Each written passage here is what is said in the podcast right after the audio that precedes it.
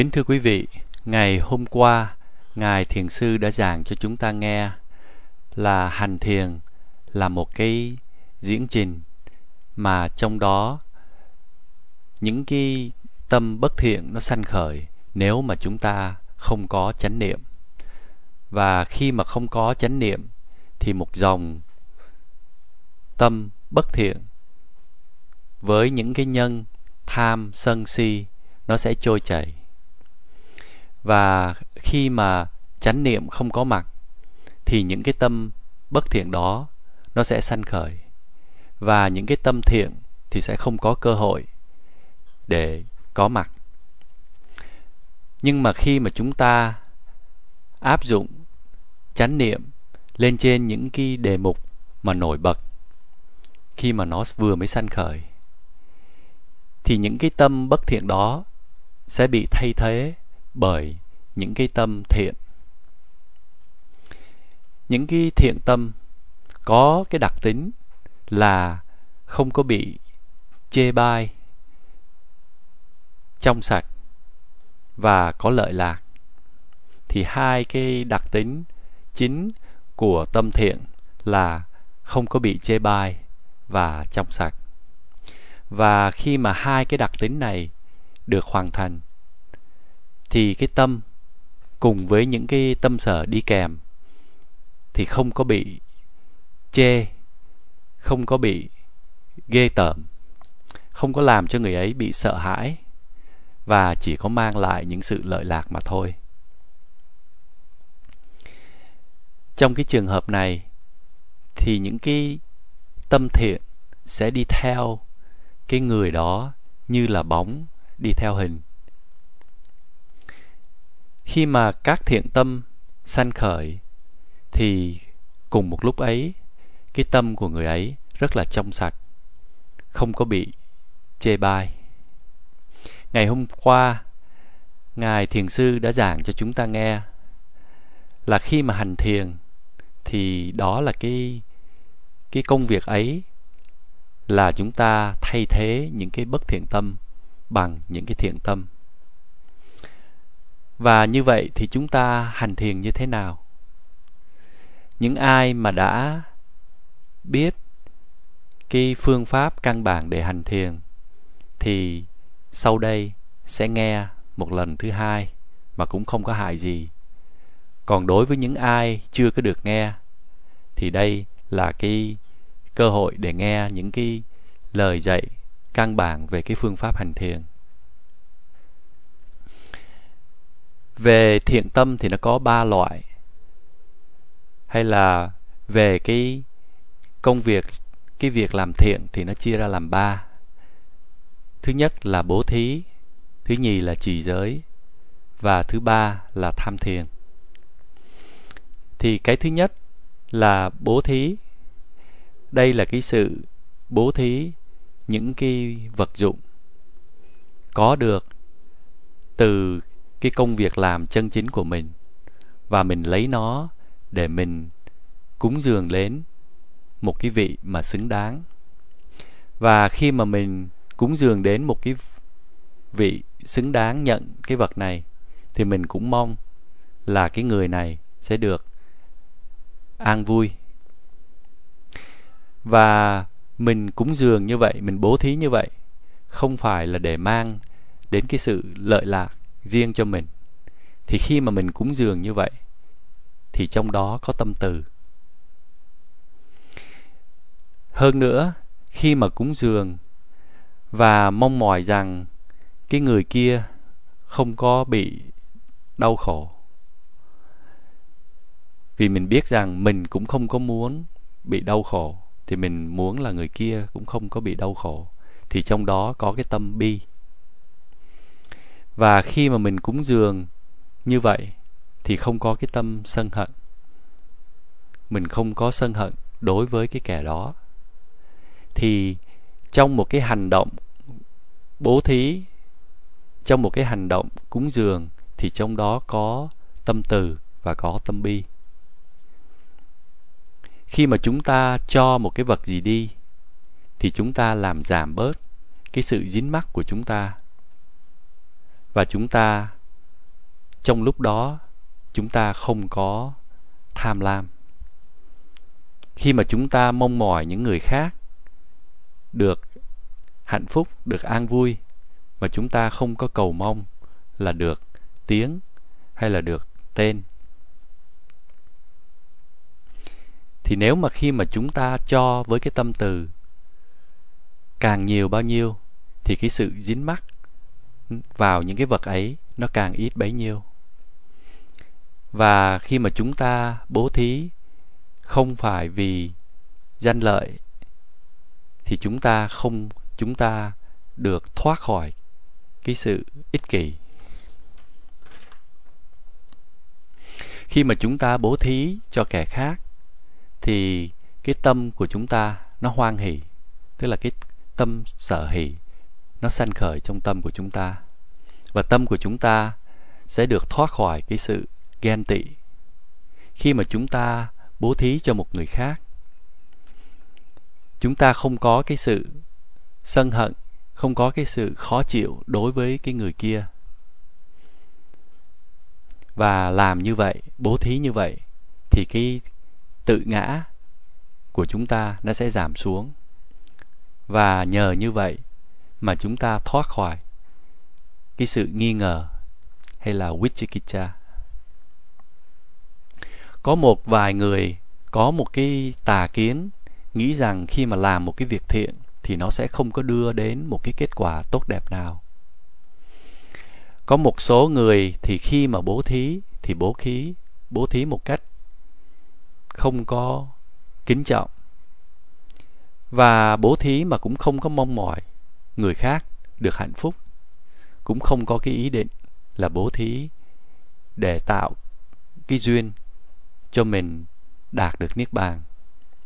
Thì trong khi mà bố thí như vậy, thì cái sự si mê nó có mặt.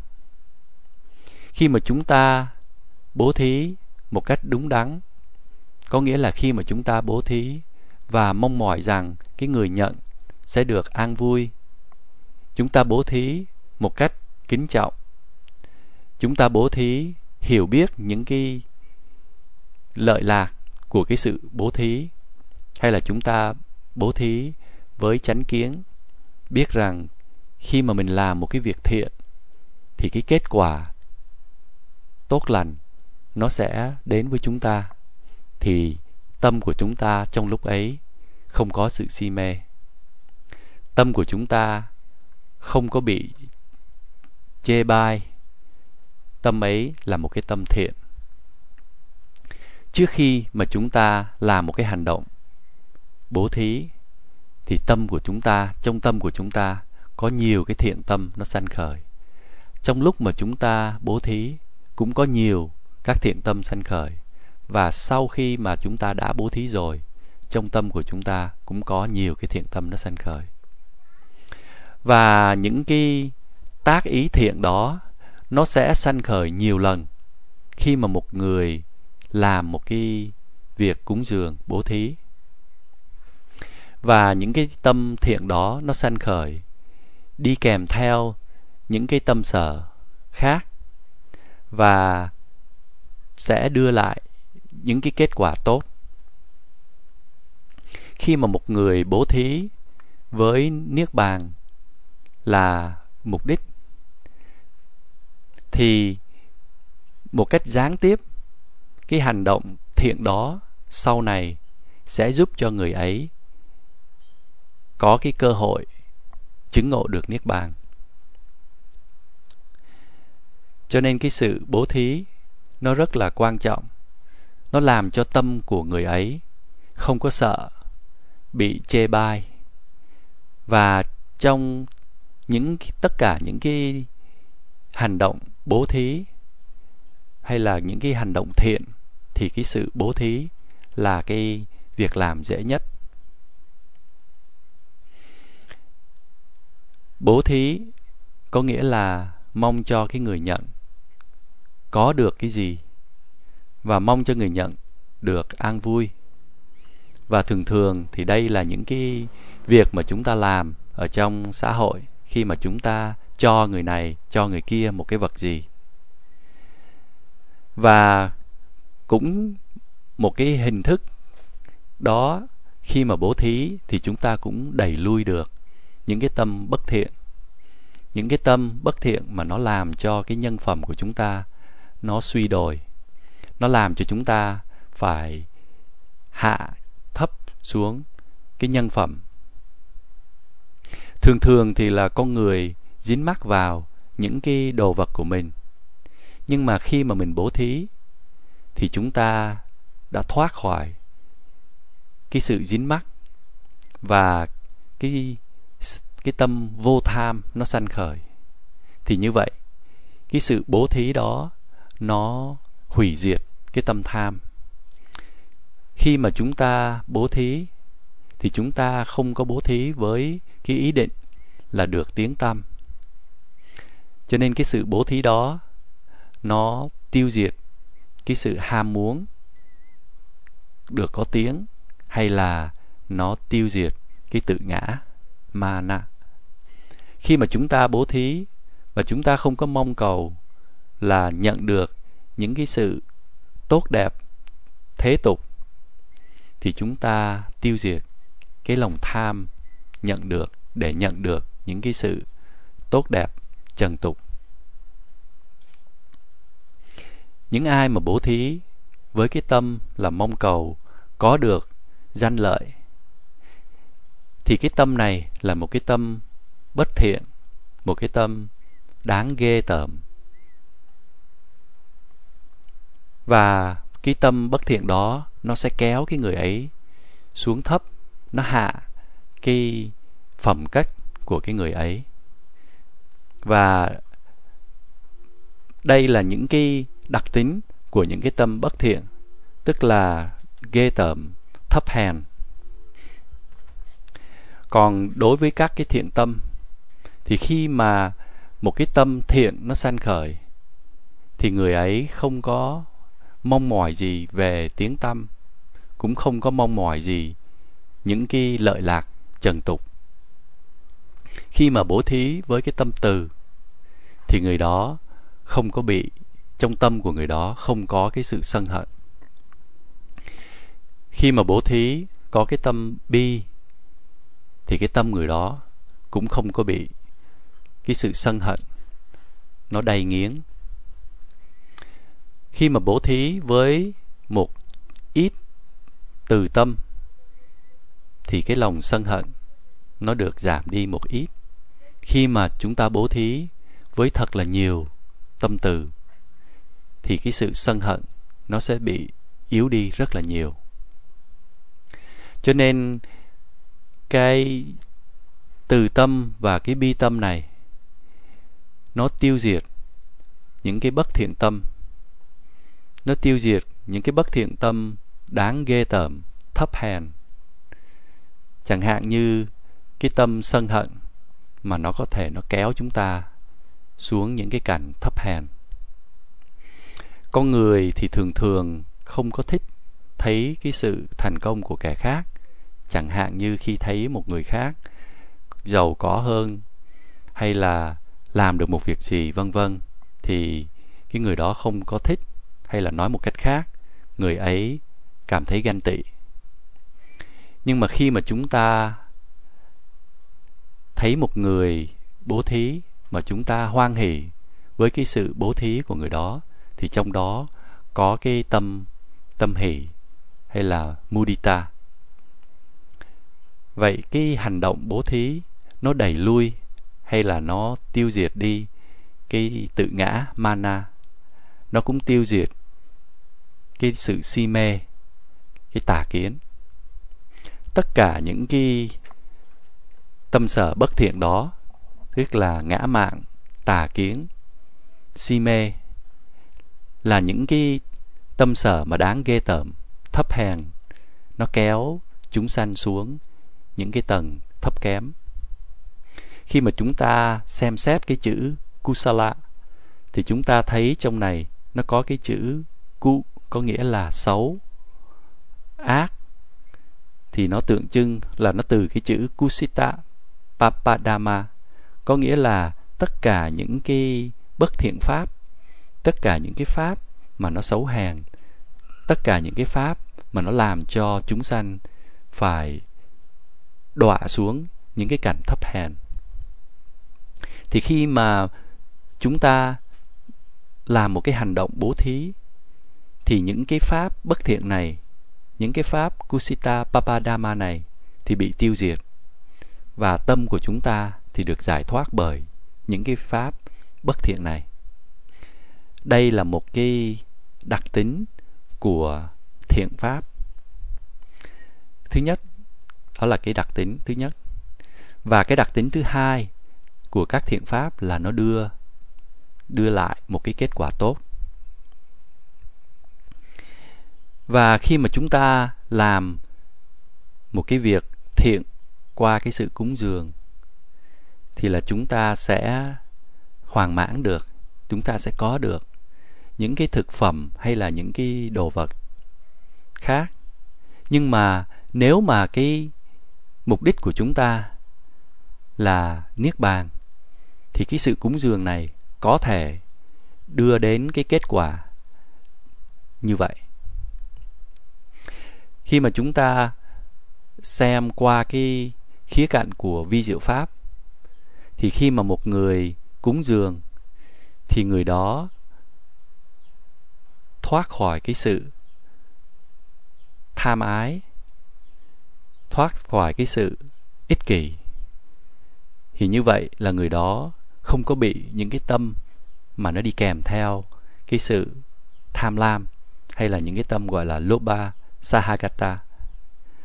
Khi một người tin tưởng rằng mình làm những cái việc thiện thì mình sẽ gặp những cái kết quả tốt, thì cái tâm của người đó thoát khỏi cái sự tà kiến. Và cái tà kiến không có đi kèm theo với cái sự si mê. Khi mà chúng ta làm một cái việc thiện qua cái sự cúng dường, thì tâm của chúng ta nó thoát khỏi, nó không có bị những cái tâm bất thiện, mà nó có cái cái nhân là cái sự tham lam kèm theo cái sự hoan hỷ. Cũng như là cái tâm của chúng ta thoát khỏi những cái tâm tham đi kèm theo cái tâm sở, xả. Đây là những cái tâm mà chi tiết ở trong vi diệu pháp và khi mà chúng ta làm cái việc cúng dường với cái tâm thiện, thì chúng ta cũng tiêu diệt những cái tâm bất thiện mà đi kèm theo cái sự tà kiến và xả. Chúng ta tiêu diệt tám cái loại tâm tham bất thiện.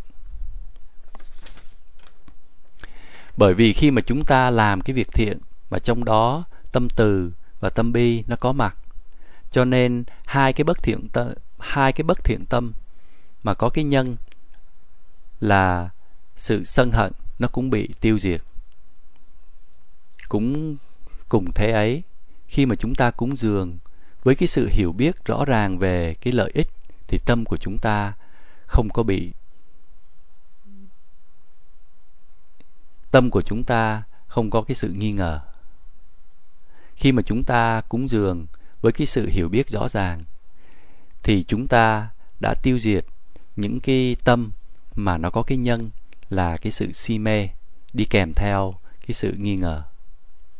Khi mà chúng ta cúng dường với một cái tâm an tịnh, thì tâm của chúng ta trong lúc ấy cũng thoát khỏi những cái bất thiện tâm mà có cái nhân là sự si mê, đi kèm theo cái trạo cử hay là udacha. Cho nên nói tóm lại, khi mà chúng ta làm một cái việc cúng dường, thì những cái bất thiện tâm nó bị thay thế bởi những cái thiện tâm. Những cái bất thiện tâm mà nó kéo chúng ta xuống, những cái cảnh khổ nó bị thay thế bởi những cái thiện tâm. Trong cái chữ kusala thì cái chữ ku có nghĩa là xấu xa, còn sala có nghĩa là, có nghĩa là tiêu diệt. Thì những cái việc làm thiện hay là những cái thiện tâm thì tiêu diệt những cái trạng thái của tâm mà nó đáng ghê tởm, ác độc. Mà các thiền sinh ở đây thì đã hiểu như vậy. Cho đến lúc này thì ngài thiền sư đã giảng cho chúng ta nghe chỉ qua cái sự cúng dường mà ngài còn chưa có nói đến cái sự giữ giới. Mặc dầu là cái sự cúng dường thì không có quan trọng bằng hai cái việc thiện kia, tức là trì giới và tham thiền. Nhưng mà cái việc cúng dường, nó sẽ mở rộng cái con đường giới hạn cho chúng ta. Khi mà cúng dường thì chúng ta thoát khỏi cái sự tha mái và cái sự sân hận nếu mà không có tha mái, thì có người nào mà lại muốn hại người khác hay không? Có muốn hại người khác vì mình ích kỷ, vì mình sân hận, vì mình có tà kiến, vì mình si mê hay không? Thì những cái tâm, những cái trạng thái tâm bất thiện này là ích kỷ, sân hận, si mê, tà kiến, vân vân là những cái trạng thái của tâm mà đáng ghê tởm thì khi mà một người nhận thấy như vậy, thì người đó muốn tiêu diệt, muốn dứt bỏ những cái trạng thái tâm xấu xa này. Và người đó không có muốn hại những cái kẻ khác, không có muốn làm những cái việc bất thiện. Chẳng hạn như không muốn sát sanh, không có muốn trộm cắp, không có muốn tà dâm, vân vân. Không có muốn làm bất cứ một cái hành động nào mà cái nhân của nó là tham và sân. Thì nói tóm lại, sau khi mà ngài đã giảng nghĩa cho chúng ta nghe về cái sự bố thí, mặc dầu là nó không có quan trọng, nhưng mà cái sự bố thí nó mở rộng cái con đường giới đức và nó sẽ làm cho chúng ta dễ dàng hơn để mà giữ cái giới luật một người mà không có thể kiểm soát được cái lòng tham của mình thì sẽ làm những cái việc bất bất thiện. Chẳng hạn như là tà hạnh. Thì những cái pháp, những cái ác pháp, papadama, nó sẽ tệ hại hơn. Nếu mà không có tâm từ và tâm bi, thì một người sẽ muốn làm hại những cái kẻ khác. Ở bên miếng điện thì có một cái tục ngữ một cái câu nó nói rằng một người mà muốn cho kẻ khác đau khổ bằng cách là vứt cát vào miếng thịt. Có nghĩa là khi mà miếng thịt nó dính cát thì mình không có thể ăn được, tức là muốn làm hại người khác. Thì cái tâm đó là một cái tâm đáng ghê tởm, thấp hèn. Nó sẽ kéo cái nhân phẩm của con người xuống nếu mà một người mà bị si mê, thì người đó sẽ dám làm những cái việc quá đáng, vi phạm. Khi mà một người cúng dường mà thấy những người khác làm một những cái việc thấp hèn đó, thì người đó cảm thấy ghê tởm, không có bằng lòng và muốn tránh xa cái người kia. Nghĩ rằng cái người này thật là ghê tởm. Một người tiêu diệt được những cái những cái bất thiện, những cái loại tâm bất thiện thấp bằng cách là kiểm soát cái nhân cách của mình. Thì đây là cái thiện mà liên quan đến cái việc giữ giới. Khi mà thấy một người làm một cái việc gì quá đáng mà nó bắt nguồn từ cái lòng tham, cái lòng lòng sân và lòng si. Và nó làm cho cái người đó bị kéo xuống. Thấy như vậy, hiểu như vậy. Và biết rằng cái lợi lạc khi mà làm những cái việc thiện, biết rằng khi mà làm cái việc thiện thì cái nhân phẩm của con người nó được nâng cao lên khi mà giữ giới thì là những cái hành động, những cái lời nói, nó rất là tốt đẹp. Cho nên cái người ấy sẽ không có bị những người khác chê bai. Cái tâm của người ấy trong sạch, tươi mát, đáng yêu và an tịnh. Và những cái lợi lạc sau khi mà giữ giới thì không những mang lại cho cái người giữ giới mà cũng mang lại cho người khác. Là vì người ấy giữ giới không có muốn làm hại đến kẻ khác. Một cách gián tiếp, khi mà một người giữ giới, thì người ấy giữ giới cho chính mình, mà cũng giữ cho người khác, cũng bảo vệ cho mình, mà cũng bảo vệ cho người khác. Khi mà một người cúng dường với tâm từ và tâm bi, và cái người, và người nào mà có tâm từ thì cũng sẽ có tâm bi và nghĩ rằng tôi không có muốn đau khổ, thì người kia cũng không có muốn đau khổ.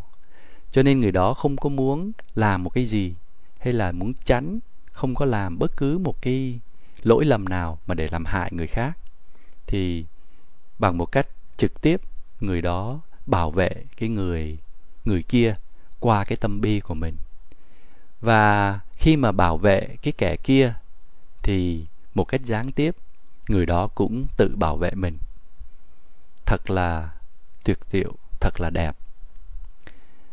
Nếu mà không thấy những cái việc làm quá đáng, những cái việc làm xấu xa là đáng ghê tởm, thì một người sẽ không có cảm thấy hổ thẹn, không có cảm thấy sợ hãi với cái kết quả của những cái việc làm bất thiện đó. Và người đó sẽ dám làm bất cứ mà bất cứ những cái bất thiện nào những cái việc bất thiện nào. Và khi mà làm những cái việc bất thiện ấy thì sẽ mang cái sự nguy hại đến cho kẻ khác.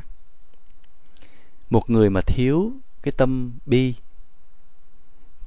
thì sẽ không có màng đến cái người khác, không có cần biết là người kia có sẽ bị đau khổ hay không. Người đó sẽ sẵn sàng mang lại cái sự đau khổ cho người khác và cái nhân cách của người đó bị giảm suy rất là nhiều. Khi mà một người giữ giới thì khác không có như vậy. Người đó giữ giới, làm những cái việc thiện vì giữ giới.